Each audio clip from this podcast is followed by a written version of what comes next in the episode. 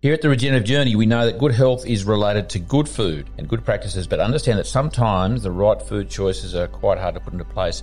But our good buddy, Cyndi O'Meara at the Nutrition Academy, is helping people break old habits to create a much healthier lifestyle. So, in support of what she's doing, we're offering a $100 discount to all our listeners. Simply enroll in their functional nutrition course and enter the coupon Charlie100. That's Charlie100. The Nutrition Academy. Say goodbye to old food habits and hello to a much healthier, happier life. I mean, life's a journey, and you, you know, I think it's just full of different discoveries. And I discovered that about myself, and I'm so glad. And now I, I know that, um, you know, when I get a bit stressed and when things really start to get a bit out of control, I, I know I need to go out in nature and just reground myself. That was Melissa Brown, and you're listening to The Regenerative Journey. We acknowledge the traditional custodians of country throughout Australia and internationally and their continuing connection to country, culture, community, land, sea, and sky. And we pay our respects to elders past, present, and emerging. G'day, I'm your host, Charlie Arnott, an eighth generational Australian regenerative farmer. And in this podcast series, I'll be diving deep and exploring my guests' unique perspectives on the world so you can apply their experience and knowledge to cultivate your own transition to a more regenerative way of life.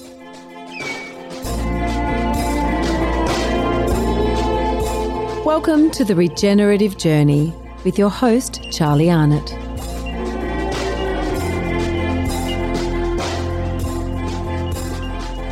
Don't forget our spring Intro to Biodynamics workshops are coming up fast.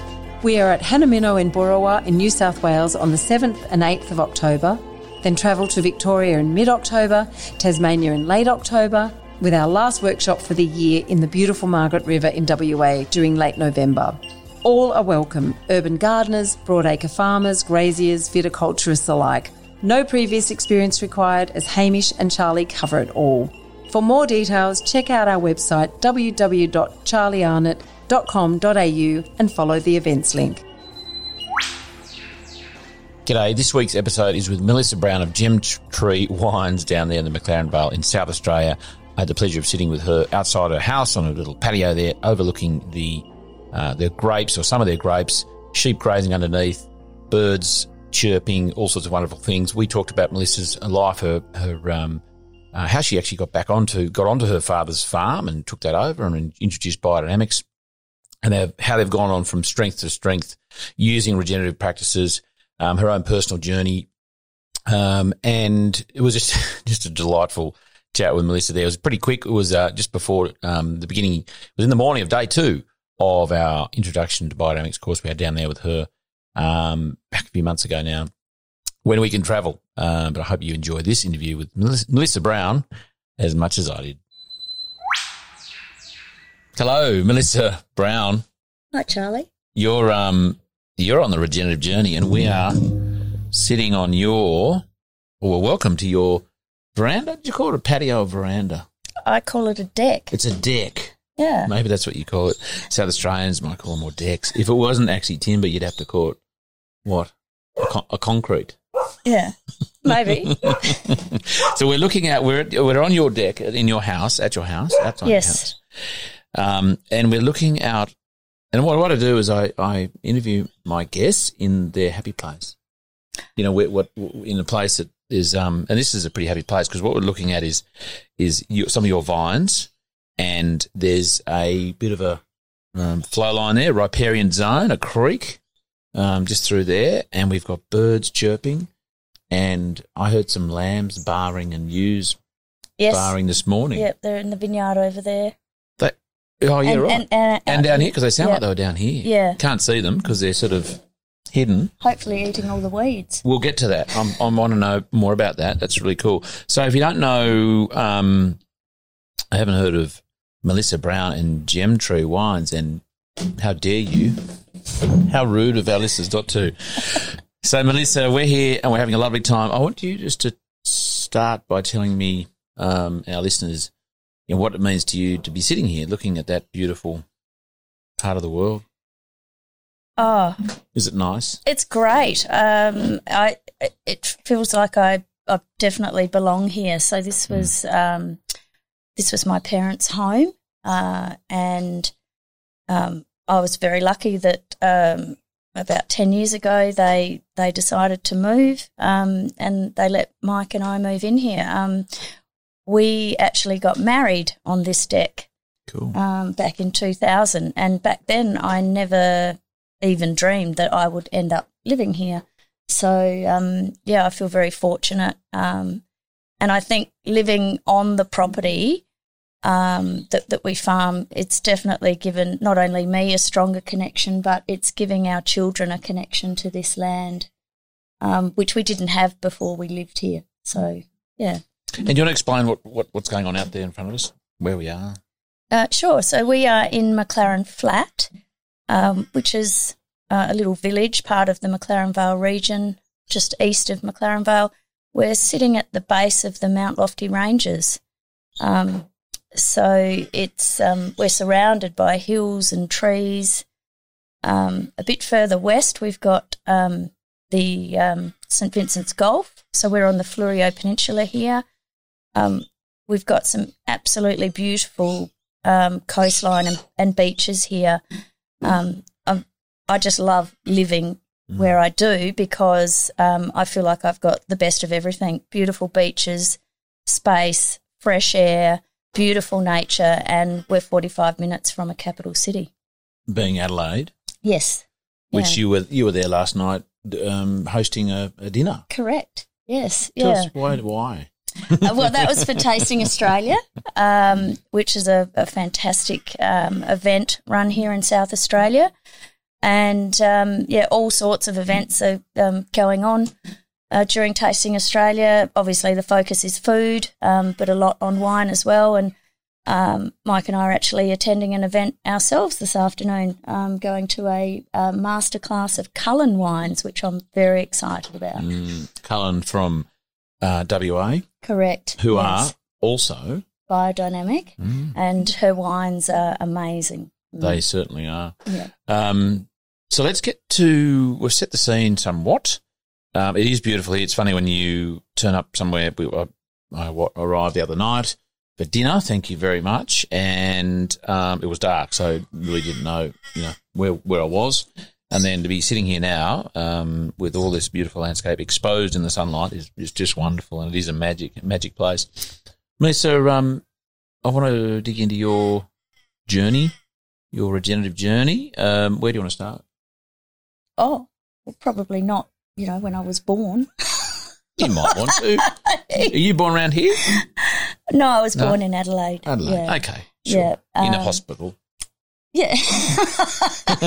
you might have been born at, I don't know, home. no, I wasn't. Mm. Um, my grandfather, uh, he was a market gardener in um, Marion, or, and his um, his father was a market gardener in Cherry Gardens. So, um, my grandfather, when urbanisation was sort of increasing around Marion in the 1960s, he decided to come down here and he planted a vineyard in um, the year I was born, actually, which I kind of feel is reasonably significant. Um, so he um, he continued to do his market gardening, um, but yeah, he he started the whole vineyard thing, and then my parents they came down here in the eighties, and my grandfather, you know, taught my dad, um, and mum and dad they started with um, sort of a thirty acre vineyard. They were very hardworking um, and became quite successful, um, and uh, they just gradually kept buying more vineyards and more land to plant.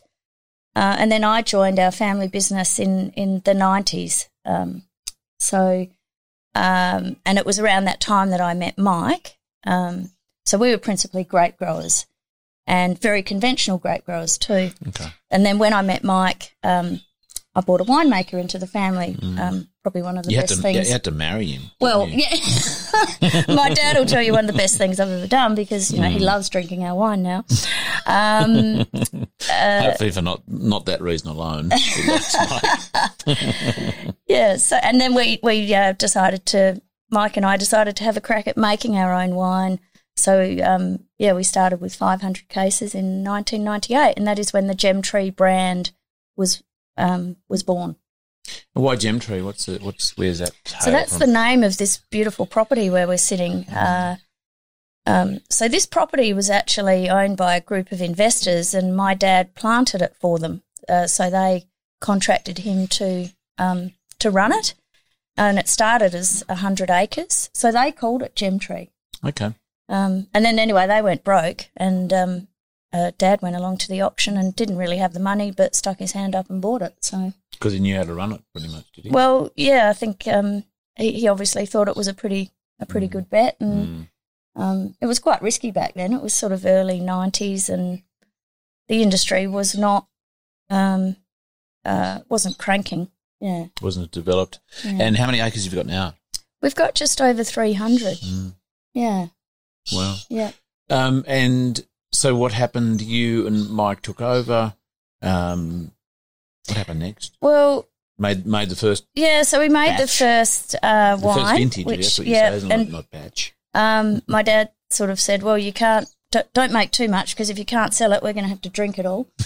Um, but we did sell it, so Yeah, um, nice. yeah. So look, we gradually um, the wine brand started very small um, and and very slowly grew, um, but I think probably significantly, um, I um, well, I started playing around with organics around 2005, and that came from a um, I had a personal experience where I attended a health retreat on Kangaroo Island, um, and I uh, completely changed my whole viewpoint um, on the way I was living my life, and, and it gave me a, a real focus and sense of purpose, and I became um, a big advocate for organic um, from that experience, and so I started playing around with organics here in the vineyard, and then um, Mike attended a, a workshop in the Barossa. Um, it was a Shiraz Alliance, and uh, he he went to a, a little tasting of biodynamic wines and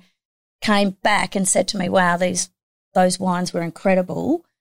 Um, would you consider having a look at biodynamics?" And I went, "Sure." So um, yeah, that's sort of how we we got into it.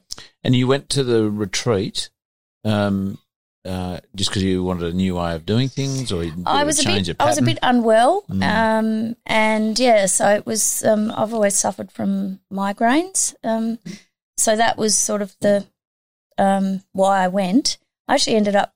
I've been back to that retreat six times, so um, the lady who runs it, she became sort of a bit like my guru, I suppose. Um, Are we, can we tell tell people her, her name? yeah, so it's Kangaroo Island Health Retreat, and her name is Sue McCarthy. I've sent lots of people to her over the years, um, but uh, yeah, she's a um, a real force in herself, um, and I've I've learnt a lot from her, and and she's had a significant impact on on my life. Mm. Mm. And, uh, yeah, and, a, and, a, and a wonderful catalyst for change. And then the, the journey on it went. Definitely, and I, I think um, it things are all about timing. Mm. Um, you know, like when I was growing up, I hated the vineyard. Um, I wasn't interested in nature or anything at all um, like that, and I never ever thought I would end up um, running my dad's vineyards. Um, but um, when I in '94 I came back from overseas, I was at a bit of a crossroads, and I sort of said to my dad, "Oh, um, I need a job. You know, broke. Can I come and work in the vineyard?" he said, um, uh, "Sure, you won't last two weeks because you're too soft." Um, and uh, well, yeah, Dad. that was 23 years ago. So, but the what I hadn't realised about myself prior to then was that um, how much I love nature and how much I love being in nature, and I think the time was just right.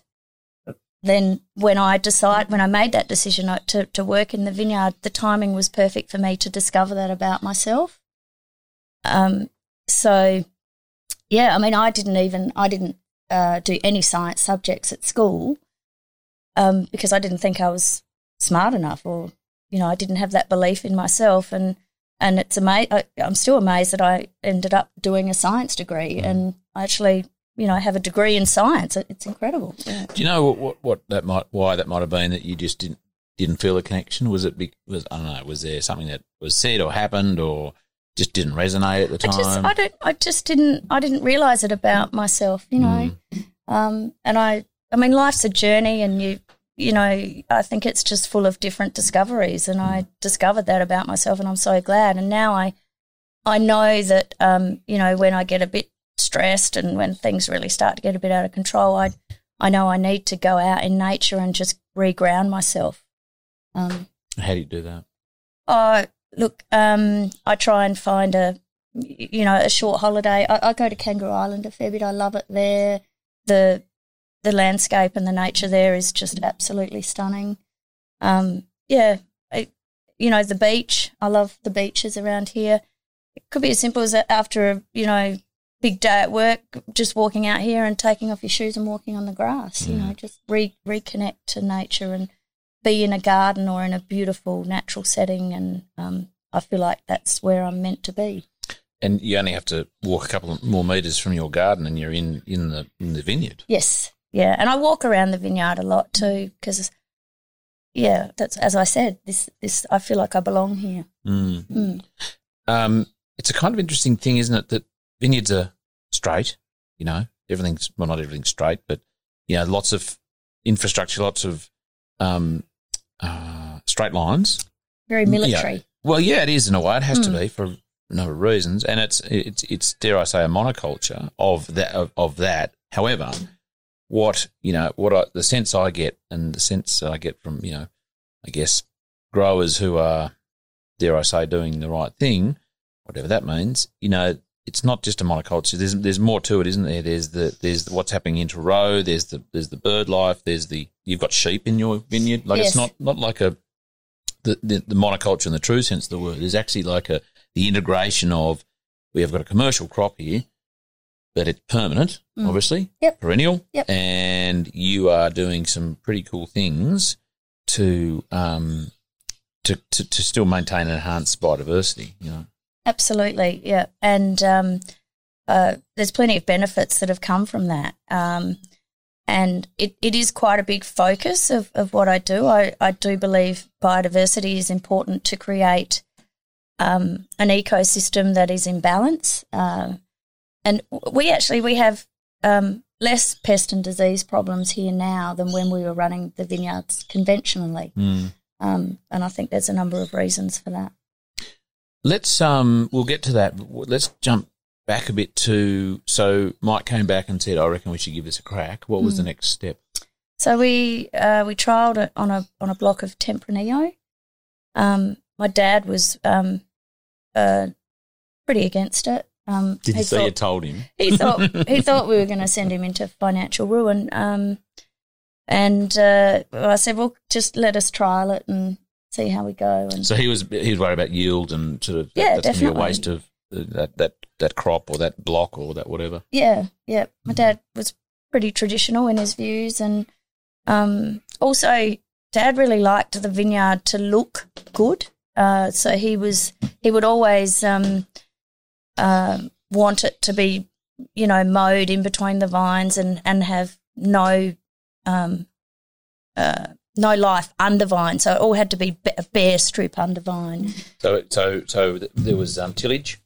Yeah, Tillage, yeah. Yep, tillage and um, and a very heavy chemical regime. Um, so for weeds. yeah, Yeah. yep. So pre-emergent herbicides, um, a, a lot of um, uh, chemical fertilizers, a lot of superphosphate um, that we used to put out with the cover crops and things like that. So yeah, it was a pretty intensive input regime here. Mm. Mm. So you're doing you're you're um you're kicking it off. You're experimenting. He's spewing. Yeah. What, what's going to happen? Oh, yeah, a few arguments, but yeah, I mean, we used to argue a lot um, about the vineyards. Um, Still, not now. No. we've got to a, a good spot now. Mm. But yeah, there was. Um, um, we didn't agree on a lot of things. Yeah. So, um, but look, M- Mike was backing me up. Um, he's a big bloke too, so he wouldn't. he is, yeah. And my dad's a little Dad bloke. Go. Oh, okay. You do what you want. I, I, I get my height from my dad, Charlie. So, um, uh, yeah. Anyway, um, uh, yeah. Look, What what was what was uh, what did you do? You, you, you did you not, did you fence it off, or you just said, no, this is this area here is we're going to put some preparations out? Yeah, we did. Um, and uh, you know, once you take away the um, the herbicide, I it, you know herbicide I think does a lot of damage and to the soil health. Um, and once you take that away, um, it's a really good start to repairing the soil and, and letting some life come back into it. There was a, um, a, a another winery here in McLaren Vale that were already biodynamic, and that was Paxton Wines. Yeah. And um, my dad is a, a good friend of David Paxton, and so I think that helped me get it across the line with Dad because I was able to say to him, "Well, you know, Paxton wouldn't be doing it if it wasn't a good thing." And Some other weirdo doing it too. well, it just it helped. I, you know, I've got a lot to thank David Paxton for. So um, Mm. yeah, No, no, and I, I don't mean that facetiously. It's just Yeah. you know that's uh, I have uh, a, well when I changed what I was doing. One of what I did was I I sort of um, identified the dad people and met introduced him to people who were not dissimilar in age to him and, and sort of background, and he I think that helped because he was going, oh okay, well maybe my son's not that so silly that if these guys are doing it, then that sort of kind of a Yeah. kind of gives him comfort. you exactly. Mm. Yeah. So you um you put what did you do? What was your first thing? You went and got some five hundred or Yeah, yep. So, um, you know, I started putting out the preps, and I mean, in, we had the one year trial, and then we somehow managed to let Dad, you know, he he, he let us go across this whole property here. So, um, yeah, put out preps pretty intensively in those first few years. So we were putting out uh, four preps a year, um, and a lot of experimentation with um, weed control. Really, that that's the biggest thing when you um, convert to organic or biodynamic is getting your head around that weed management, and I think that's what stops a lot of people from um, uh, from converting because it, it's a real leap of faith and a complete change in the way that that you you're doing things. Mm. So what did you? So previously uh, maybe mainly herbicide um, control, and Mm. then you uh, what what do you do? Well, um, so we we had a Dodge plow.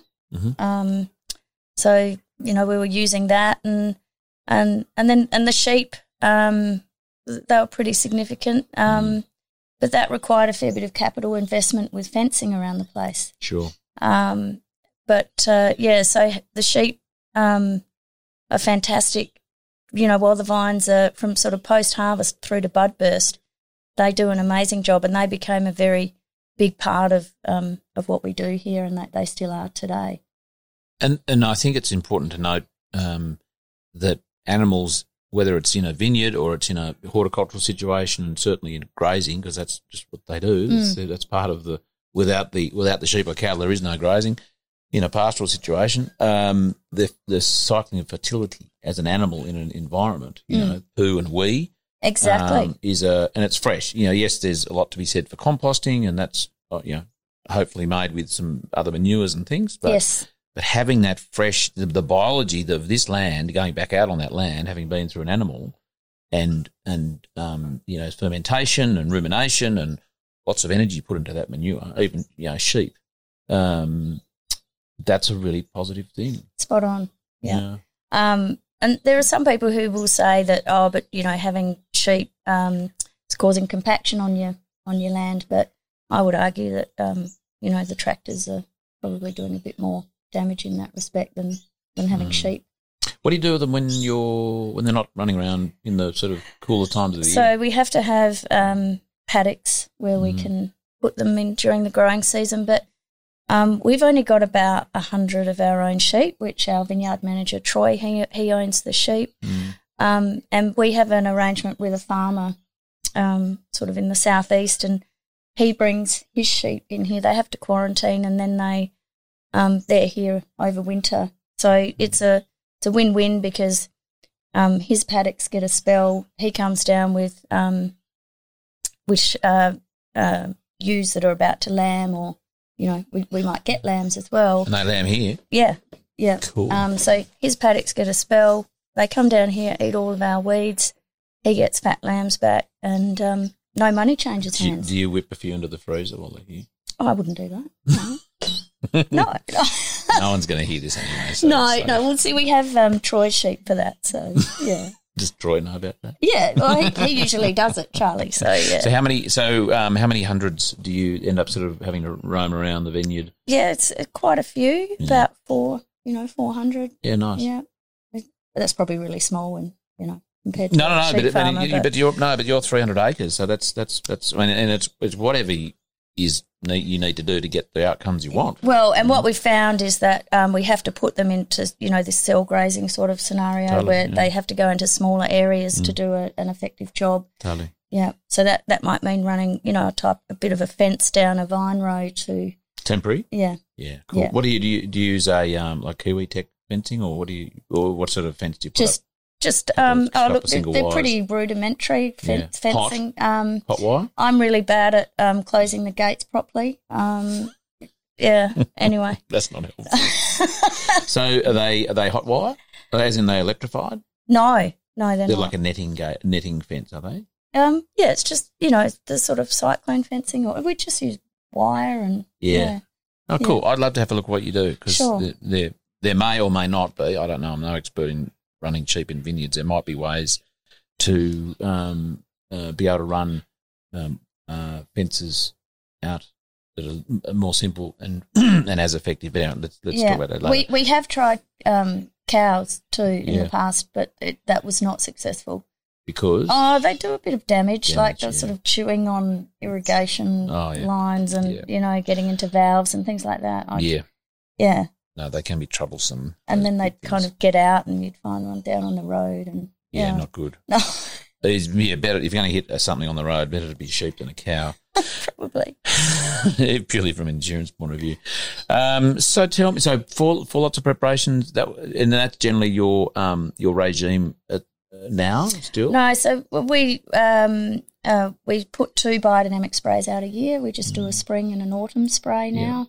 And what what is that? What what's in that preparation? Uh, five hundred and the um, the cow pat pit Yeah, cool. um, and and five oh one. Um, Yes. and that that's pretty much it. And so for those who don't don't know yet, because you're about to find out, the 500 and the cow manure concentrate or cow pat pit um, is a soil preparation. So that's really for the you know, That's right. the soil Yes. sort of activity. Yep. Yep. So that's it's um, stimulating all the all the microbes in the soil. Um, they sort of start feeding, and um, and then that creates um, you know humus, and um, uh, it just gets all that activity happening in the soil, um, and you know then you have nutrients are released to the plant, and yeah, so you've just it's that's how it should be. I think. And the very fi- natural. Yes, totally. And the 501 is silica, horn silica. How do you use that in your thing? Because I think that's for for um, a lot of people, and, and especially for, for, for grape growers, I think a really important um, tool that one can use. Absolutely. Well, so the um, I always describe. You know, the 500 is all about what's happening below the ground. The 501 is sort of what's happening above the ground. It's more um, about encouraging photosynthesis, uh, sap flow, sugar accumulation. Um, uh, it, it can assist in ripening. It helps strengthen the plant against um, any any fungal diseases. Um, yeah. So the um, um, and if you're putting out 500, you should put out 501 as well. Um, otherwise, you're creating an, an imbalance. The 501 is just as important as the as the 500.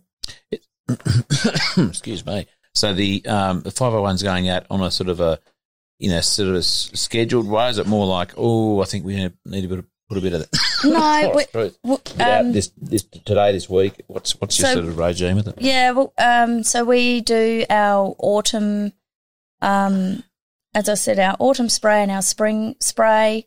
Um, we we spray the 500 when the moon is descending, and the 501 when the moon is ascending, um, and it generally happens in the same month. So, um, yeah, that's how we do it. And you're using it um, uh, specifically for any um, like downy mildew or any mildew type sort of Uh? I haven't. Um, in 2017, we had a very wet um, vintage here, Mm. um, and we had big crops too. So it in, about around January of that year, I did put out a 501 on its own because um, I felt like it was going to help with the, that, that ripening process.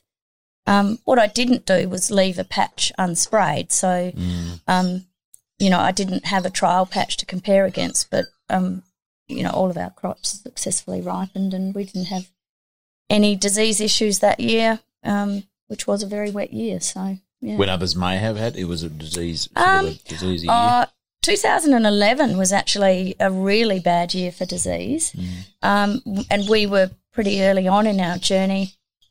Um, we didn't lose um, any crops other than a small acreage. We had four acres of Sangiovese, and we, we did lose that crop that year, but the rest of it we, we got through. medically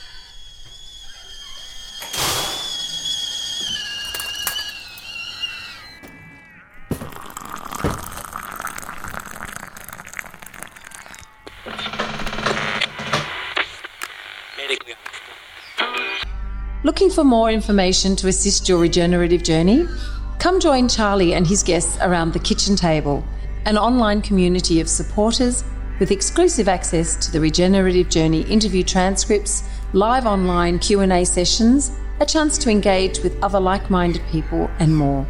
Go to www.charliearnott.com.au forward slash the kitchen table and we look forward to sharing a yarn with you.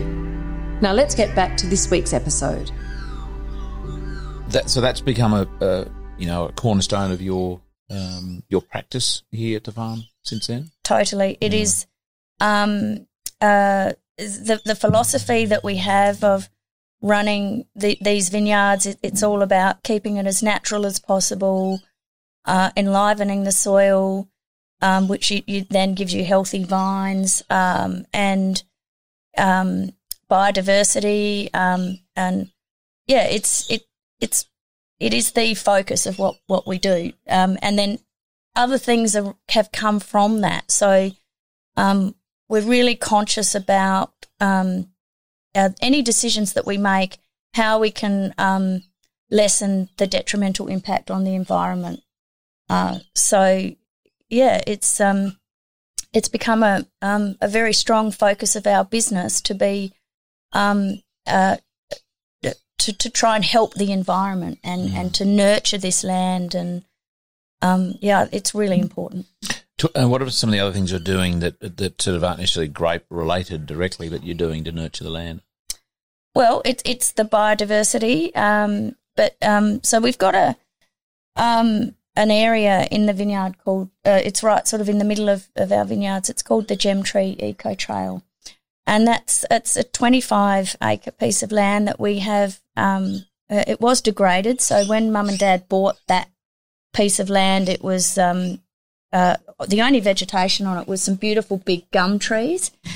Um, and we set aside an area to revegetate, um, and we um, we've we've planted over fifty thousand native trees and shrubs in this area, uh, and we've we've also put in a, a walking trail through there. It's just a, a short one kilometre trail. Um, we've got informational signs in there teaching people about the environment, um, and yeah, that that area has, um, I mean, that is a, a perfect example of um, biodiversity. Um, it's become an, an important corridor for um, native native animals, and yeah, it's just a, a really fantastic space and um, something that um, is quite unique to Gemtree and that we're quite proud of.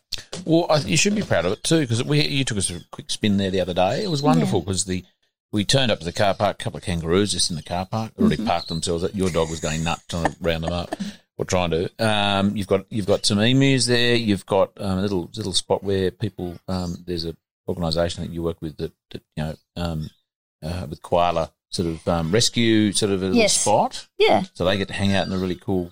Yeah, part of the so world? well, we we sponsor Southern Koala Rescue. So um, um, a couple Mission Wade, um, they they do a huge amount of work um, rescuing injured koalas ar- around here, um, and yeah, I love the work that they do, and I really admire what they do.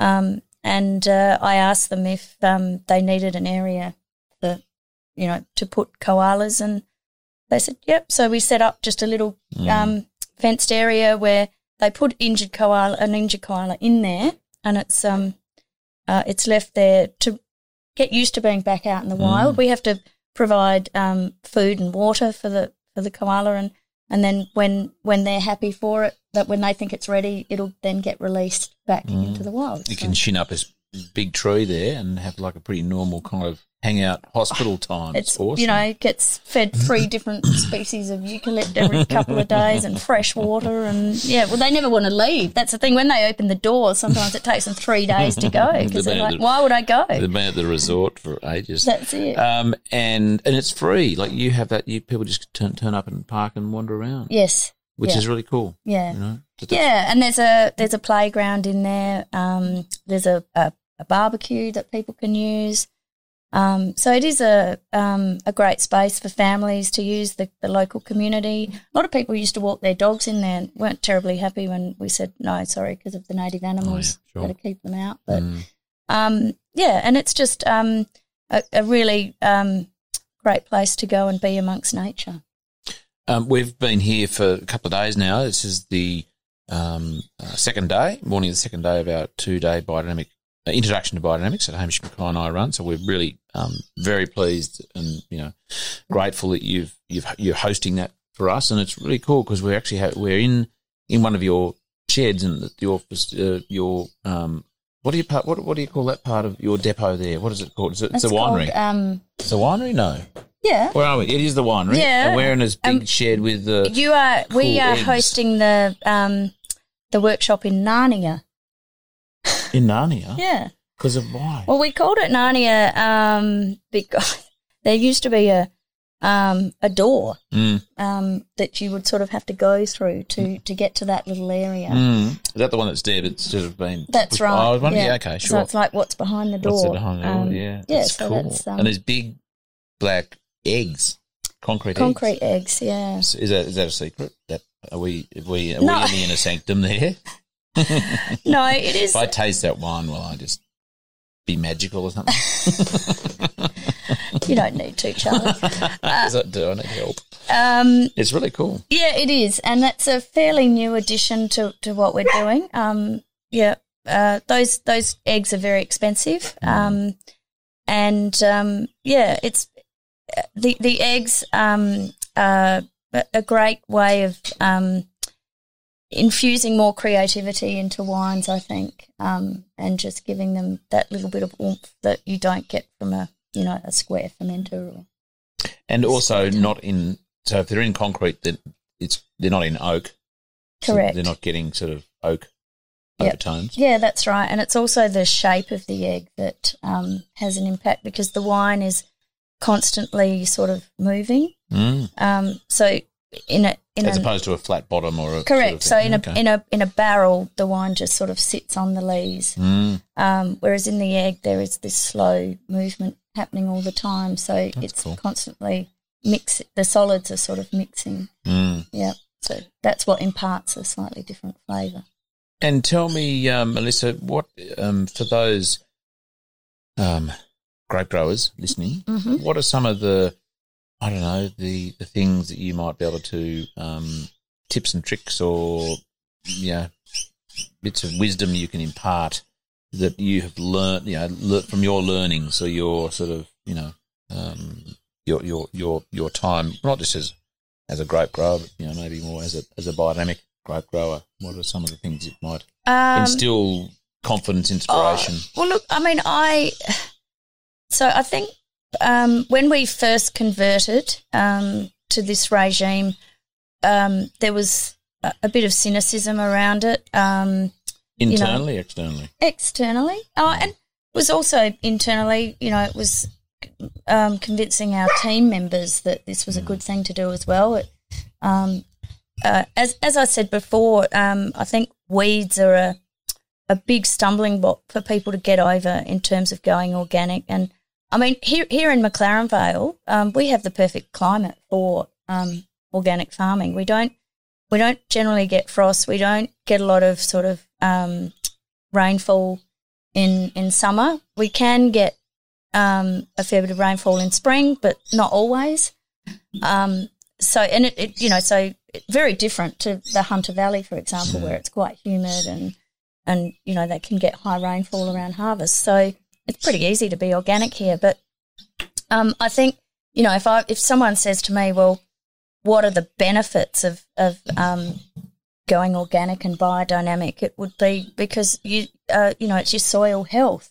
The soil's um, you, are not putting um, herbicides and artificial inputs into the soil, which um, for me, I'm I'm dealing with nature. My job is um, working with nature, and the more that you work with it than against it, or you know, the more the more things that you introduce to try and influence it, um, I I just don't. It just doesn't feel right. You that that whole system should work naturally um, and and it can. Mm. You know, I think we've successfully um, shown that it does work and that um, it is possible. Yeah, but you have to have that belief and um, and make that leap of faith to say, right, this this is what, what I'm doing now, and I'm not. You know, there are a few people out there that might say, "Oh, yes, well, we use organic practices," but they're not certified, or um, you know, they're not quite prepared to take that final step. Commit. Because they want to have that fallback position. So when you say that, they might be sort of, I don't know, doing some organic practices, but still throwing a bit of herbicide around or sort of. Well, yeah. You know. Or, you know, they might think that, um, yeah, it's just. Have, have, sheep, but use herbicide too or something. Yeah, sort of. Just in a, case. And I guess there's something, there's something, you know, I mean, everyone needs to go at their own speed to this sort of thing. But at the end of the day, I think you're, you're right. I, you know, I definitely believe you're right that yeah, there is a there is a point at which you do have to just commit or jump off that thing, and there is a degree of trust, isn't there? You know, definitely. you know, sort of hone your skills and and and get more comfortable with it. But that's know. right. Yeah, and look, I've, I've been very fortunate. So I've worked. Um, I've I've got quite a few people on my team that have been with me for a long time. In particular, um, our vineyard manager Troy, who we've been working together for 19 years. Mm. So um, he was, um, you know, here when we were running these vineyards conventionally. And then when I said, okay, we're, we're going to go biodynamic, um, you know, he was like, whoa, well, how are we going to do that? But he's just come on the journey with us and um, he's um, he's very talented at a lot of things. And, you know, he um, he's he's sort of modified equipment and really good at problem solving, and, and, and so it's great having um, somebody in your team who's really supportive of what you're doing and prepared to face those challenges. And um, so I've been very fortunate to have people around me um, that are, are supportive. And, and one thing we've realised is that now when we employ people here at Gemtree, um, we're looking for like-minded individuals um, so, you know, we, we no point somebody coming and working at Gemtree if, if they don't believe in, in our philosophy and the way that we're running our business. Um, it, it's not going to work. And you you've you've put uh, half a dozen more of your, your employees or staff through our course at the moment, which is wonderful. Yeah, well, it's it's important that the whole team um, understands what we do, why we do, even if they're working, you know, in admin. Um, yeah, and well, and also um, we run tours at our cellar door teaching people about biodynamics.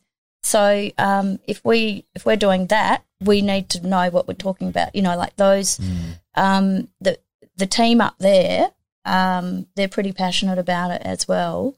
Um, and uh, yeah, so everybody in our business um, understands biodynamics. And I mean, knowing you as much as I know of you and Mike, and the family, you know, you're. I mean, I'm not surprised you're you're you're attracting good people. You know, the fact that um, you know, and then they're staying. Troy, you you, you transition. I mean, I've no doubt that Troy is a, um, you know, his type of personality is obviously one open minded and, and, and, and trusting, and but at the same time, um, you know, you're obviously be able to. You're obviously you and Mike are able to hold his hand through that and and and work in a very know close way to get that happen. So definitely you know. collaboratively, mm. and I um, we we're not the sort of um, business owners or bosses, I suppose, that say right, you will do this. We um, we recognise that we're going to get um, the best result by um, having input from all the team members about you know what what might work, what doesn't, um, and and getting them to introduce ideas and solutions. Feeling like they've got some ownership of it. Exactly. Yeah. Um, just jumping back to your cellar door, we you you gave Hamish and I a, um, a tour of your wonderful, it's basically your biodynamic sort of prep making and and demonstration area. It's awesome. Can Thank you, you. take us through that? Because I've never we've never we've never I've never seen that before. It's really cool. Yeah, that's- I was a bit nervous um, showing Hamish around because, you know, Hamish. I, I learnt a lot from Hamish, Mm. and um, but he liked it, so that's good. I got a tick. Happy about that. He loved it.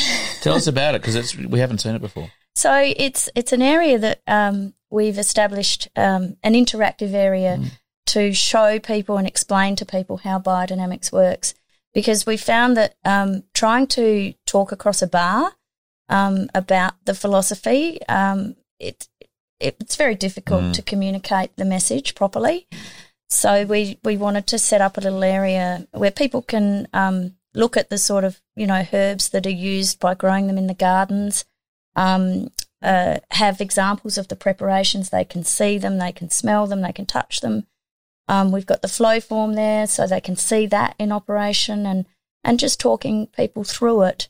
Um, and um, and we even finish off the tour by just a little quick walk out to the vineyard, and um, so people are immersed in it a bit more. And most people who have um, done the tour, um, well, actually, I think everybody who's done the tour has has really enjoyed it and come away a lot more educated um, and with a lot more knowledge about biodynamics. And it also puts the, the wine into context, doesn't it? Like you guys are, uh, uh, you know, the wine is an expression of Yeah, the soil and the parental material. And that's one thing. The grape is produced You're using the biodynamics to sort of get it to that stage, and Yes. and people can understand it. A bit of work goes into it, doesn't it? I mean, it's, when I say work, is like it- there's much intent. There's much about the attitude. That is absolutely the intent, and that you know that's why it's important that our team um, understand. Like you know, there's no point in me saying to someone, "Oh, well, you go and put out that biodynamic spray," if they don't understand what they're doing. Because, yep, um, the the philosophy you do have to have that intent, that good intent, um, in order for it to work. So there is a bit of mm, spirituality um, and that sort of um, it's not mainstream, clear cut science. Yeah. it's not very it's not get your spray regime or your, your inputs from your agronomist and sort of bang it out and, It's and, and just that. being a prescriptive type of type of thing. Mm. Any other um, tips or you know I don't know things that you can impart to our listeners and our, our other grape growers? Uh, look, I uh, I think um, I I just feel like there is so much going wrong on our on our planet, you know, um, and I think that we all have a responsibility to to try and do something. Um, and if everybody does something in changes their practices in some way to help the environment, um, then collectively we can we can help to re- to repair and, and make things better. Um, and so that that is kind of what um, what drives me because I'm really concerned for the future of our planet. And so what we're doing here is trying to set an example um, of how you, you can run a business um, successfully and do it while looking after the environment. Um, so, yeah, that's that would be my That- message. That sort of a theme came up the other uh, Wednesday. I did a lunch at Alkina Wine Estate in the Barossa, and it was a Tasting Australia event. And our question was was sort of that, you know, what what are you the the climate crisis? What can we do? And and um, I just uh, said, well, uh, as a farmer, uh, yeah, we shouldn't think we need to save the planet because that's a big job. It but what is. we can do, and, uh, and often people will go, "Oh, that's too hard. I'm not going to bother, and I'm just going to sit here being anxious and pained by it," which in itself is kind of weird. But I just, I know what you mean, though. you know what I mean? Yeah.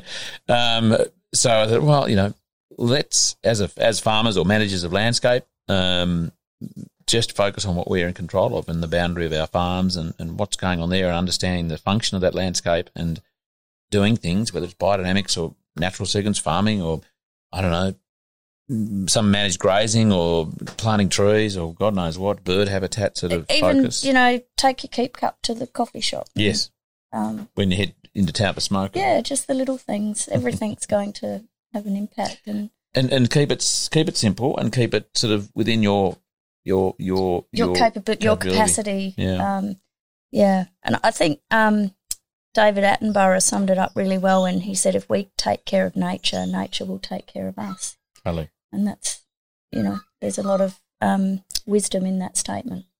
And considering that our that nature is our most valuable, powerful um, business partner, because we're in business with nature. Really, at the end of the day, we we com- we have a commercial yeah business operation where where And um, yeah, because, uh, you know, um, ecology can't survive without the economy, and, and the economy can't survive without ecology. so, yeah, that's it. yeah. Tell me, um, you sort of didn't touch on it, but I'll. What, anything? Are you ir- irate about anything at the moment, Melissa? You're not very irate kind of person, I'm but is, it, is anything any underlying that's just Oh, Get up your it's, goat. it's no, it's just a, a, a concern. Um, but what I, I I am buoyed by the there is a lot more focus on the environment and climate change now, and um, people are really starting to take notice. And I think you know, even a couple of years ago, there were people that said, "Well, it's not, it's not happening. It's not." Um, I mean, um, it is it is an issue, and um, I think people are really realizing that if we don't do something now, I mean, already the damage is there's a lot of damage that's been done. Um, but yeah, I think governments around the world are starting to um, to do stuff. So, that's that's good. I mean, no point me sitting back and getting angry. What's that going to do? you know, it's like me worrying about the weather. I know I, I used Yeah. to worry a lot, and Yep. now it's like, well, what's that going to do? I can't change. I, I can't do anything about it. Well, let's flip that round. What are you excited about at the moment? Oh wow. Um, well, that that movement of Mm. you know the the engagement of people, and I think COVID um, has been a, a real reset too for a lot of people of um, realizing what's important um, and just being grateful for small things. Um, and I think there's been a, a lot more focus on the en- environment from COVID. Um, so yeah, I'm. I, I, this just seems to be a big movement um, towards people living their lives more consciously. And they all still need to eat food.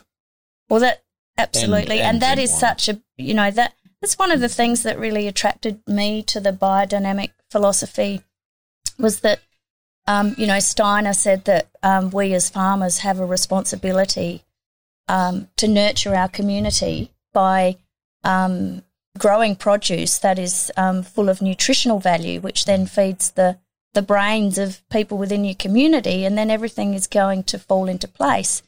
Um, and I think that's probably um, where there's been a lot of things going wrong in society is because of the food that people eat and they're not getting that um, nourishment that they need. And that affects us, you know, mental, cognitive function, Yeah, emotions, attitude, totally.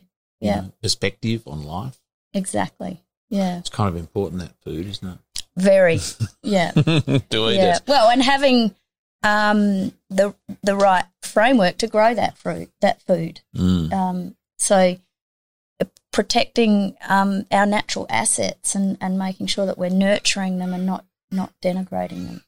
Um, Melissa, any projects that you're involved in or you're, you're sort of, you know, um, again, excited about that, that sort of, you know, you're, you've got a bit of a focus on at the moment? Sort of, it could be sort of on farm or elsewhere. Um, well, I'm part of um, the McLaren Vale Biodiversity Group. Um, I'm on that committee, and um, they're a group of um, very um, hardworking, dynamic individuals, and and our mission is to um, remove woody weeds from creek lines and and replant um, with natives. Um, and we do that um, by partnering with landholders and then engaging um, volunteers. We have a field day once a month um, but for two hours, and we, we might get 50 to 60 volunteers come out and work on a, on a property. Um, and um, we're achieving some um, amazing results of removing uh, these woody weeds. There's a lot of olives in our region that are, are, you know, a, a pest, and th- even things like, and there's other, you know, weeds, bone seed, and um, well, there's heaps of them. But um, yeah, trying to remove them and, and get the land back to what what used to be there. So those olives have sort of escaped, have they? Is that what they, are they? They have, and they're very, very difficult to control. Um, well, they just they don't. They just don't like dying. They're hard to kill. Yeah. Yeah, so we we do a lot of drilling and filling. Feel drilling, drilling as in oh, and you poison Mm. the poison. Yeah. Yeah. Um, but then when they're in the right place, they're pretty. It's pretty good that they don't want to die, isn't it? Well, I've got a little olive grove I know, here that- that down there. that my mum planted, and Yeah. um, yeah, so um, And you're experimenting with that. You said the other day you, you've chopped. yes, yep. So we're going, just like just, yeah. they're just gone. There's like what two foot, maybe a foot. Yep, so we've just chopped them off, and we're going to. This is Troy's idea to um, espalier. Um, Mm. put, yeah, and and then we can um, hopefully machine harvest them Yeah, awesome. because at the moment we hand harvest, which is quite labour intensive. Can you shake them? Or Yeah, you can. You can. yeah, Like, but as they are now, like you know. uh, no, not put- with. put we a- can't fit a machine down the rows at the moment, so um, yeah, so it's all done by hand and with a shaker. Yeah. Yeah, What if you just chopped the sides and left what's there in some sort of a nah, but parallel? then you've still got to you know put the tarps underneath and Yes. yeah, yeah. No, we have tried to do it with the machine unsuccessfully. No, but like actually chop, chop them, espalier them as they are now without chopping them off at the no, trunk. I don't. No, Wouldn't work. That won't work. No, because you're sort of putting them on a trellis, effectively. Yeah, sure. Yeah. Um, you could do one or two and see what happens. Well, you know, we, a lot of trial and error goes Mm. on around here, Charlie. So yeah. um, and I had oh uh, mentoring. Who were some of your mentors in your world, or you, you know, or, or, or more specifically, the, the farm? Um, so I was um, fortunate enough to work with um, Pam Dunsford, who was the winemaker at Chapel Hill.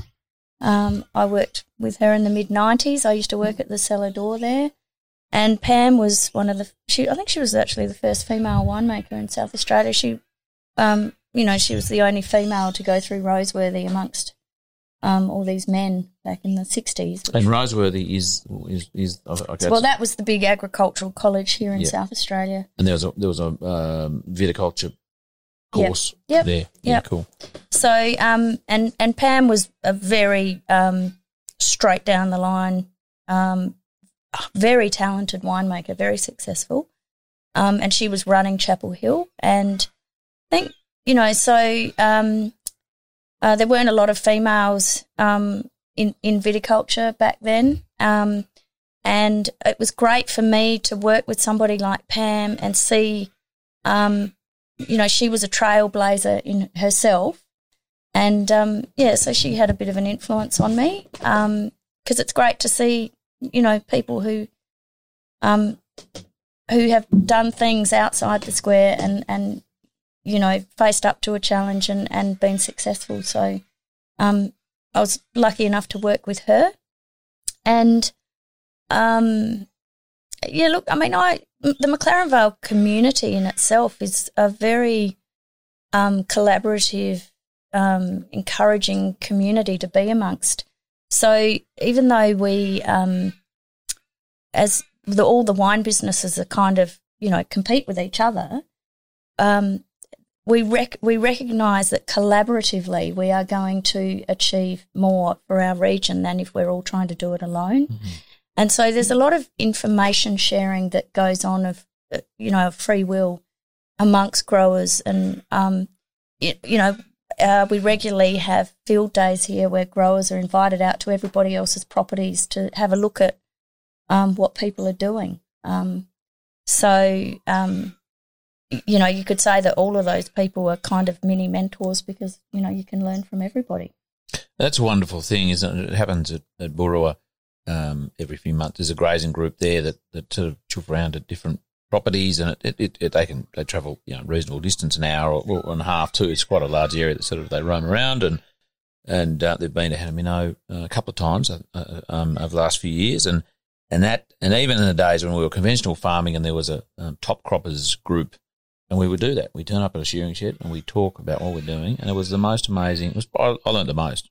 Well, that's sure. where you do learn from, you know, because it's all from experience. Mm. And if you haven't had that experience, somebody else has, and they can tell you about it. save you making a mistake or spending money you didn't need to. And yeah, and you, you get more from that than I think from reading it from a book. yeah. Talking about reading books, any any that you, um, you know, again would would recommend to people um, growing grapes or you know, I don't know, biodynamics or farming or any Oh, sort of standouts for you. Um, look, to be honest, I don't. I wish I had more time to read Mm. books. Um, I listen to your podcast if I want to learn something, Charlie. um, Oh, that's right. Next question. no, um, what biodynamic book I read? Um, Grasp the Nettle by Peter Proctor. Yeah, Yeah, cool. that was That's a Bi- That's one of the Bibles. Yeah, to start with, and and Maria Thun, her book, yeah, um, is very enlightening. yeah. Mm. Um, they're both biodynamic practitioners. I think they're both both passed away. Yeah, Um, unfortunately, they certainly left a wonderful legacy. Uh, and and Peter um, is a is a great um, uh, doco, and I always get it wrong. It's it's one one one cow, one man, one planet. But it's those three things, but maybe around different different different order. Look it up. Um, Google and YouTube it, or whatever you do, because it is a wonderful story, and it just really really helps emphasise the, I guess, the power and the the the, um, the application of of biodynamics, and a, and a really wonderful man too. I love the way in, in it. Have you seen it? no, Oh, he'd love it. He he he say New Zealand Kiwi, and he and he leaves his, when he leaves his home in New Zealand to travel to India. Did a lot of work in India. Really paved the way for a lot of biodynamic, um, uh, you know, uptake in India. And he would sing to his house. He and his wife would sing to their house to thank them for having been there. And we're, we're going away, going away for a bit, and we're going to come back soon. Fantastic. It's beautiful. Yeah, we we do it not a dissimilar thing at home where we have a little gong and and um and I set I set it up in front of the heater and the heater's hydro hydro something you know hyd, um, you know the water gets piped around the house so I'm thinking that the vibration gets gonged down through the rest of the house Amazing. and just go bang and just a nice couple of gratefuls for for the shelter and the sanctuary that it provides. Um, but no, and that was inspiration um, from that move from Peter doing that, and it's um, it's lovely. Um, Melissa, I'm conscious of time. We um, uh, we're sort of in the middle of the day two of the. Um, We are. I, biodynamic I intro. mind getting back there. I know, and um, Hamish is talking about um, because you're the host, he can give you some extra lessons, I'm sure. Um, but I'm we might wrap it up, um, and I can't tell you how um, grateful we are to be here. Um, for, for your hospitality, your and Mike and the team's hospitality. Stoked that you've got your some of your team members um, at the course, and just um, lovely to be sitting here in the McLaren Vale looking at the flock of galahs flying over there. Your compost is just down there too. We had a look at yesterday. Yeah. Um, that was awesome, and just sitting here in this beautiful part of the world and having a chat with you, been Well, been awesome. Yeah, it's been uh, an absolute pleasure um, for, for us to have you and Hamish here. So, yeah, thank you. We might come back, I hope so. Uh, even if we don't get invited. We're just going to at least do. turn up to the cellar door and taste some wine. For sure. It's the least Yeah. we can do. Thanks, Mister. That was awesome. Okay. Thank you. thanks, Charlie. And next week's episode is with Rebecca Sullivan. I caught up with Rebecca uh, with her partner Damo uh, on their little farm at the Clare Valley in uh, South Australia a few months ago. We chatted about her life, um, her food advocacy, and you know campaigning and uh, dare I say activism. Excuse me, act- activism in that space, and she's just fantastic. So passionate, um, passionate about Indigenous food, um, local food systems. Uh, she's a wonderful cook. Uh, and it was just a delight to sit with her on, on the veranda outside their uh, farmhouse um, on their farm and the Clare Valley, where they're doing some uh, and planning for some amazing uh, habitat restoration and uh, potentially the production of some in- indigenous foods there. And uh, look, I hope you enjoy uh, listening to this episode of the Regenerative Journey as much as I did recording it with Rebecca Sullivan. This podcast is produced by Reese Jones at Jaeger Media. If you enjoyed this episode, please feel free to subscribe, share, rate, and review. For more episode information, please head over to www.charliearnott.com.au.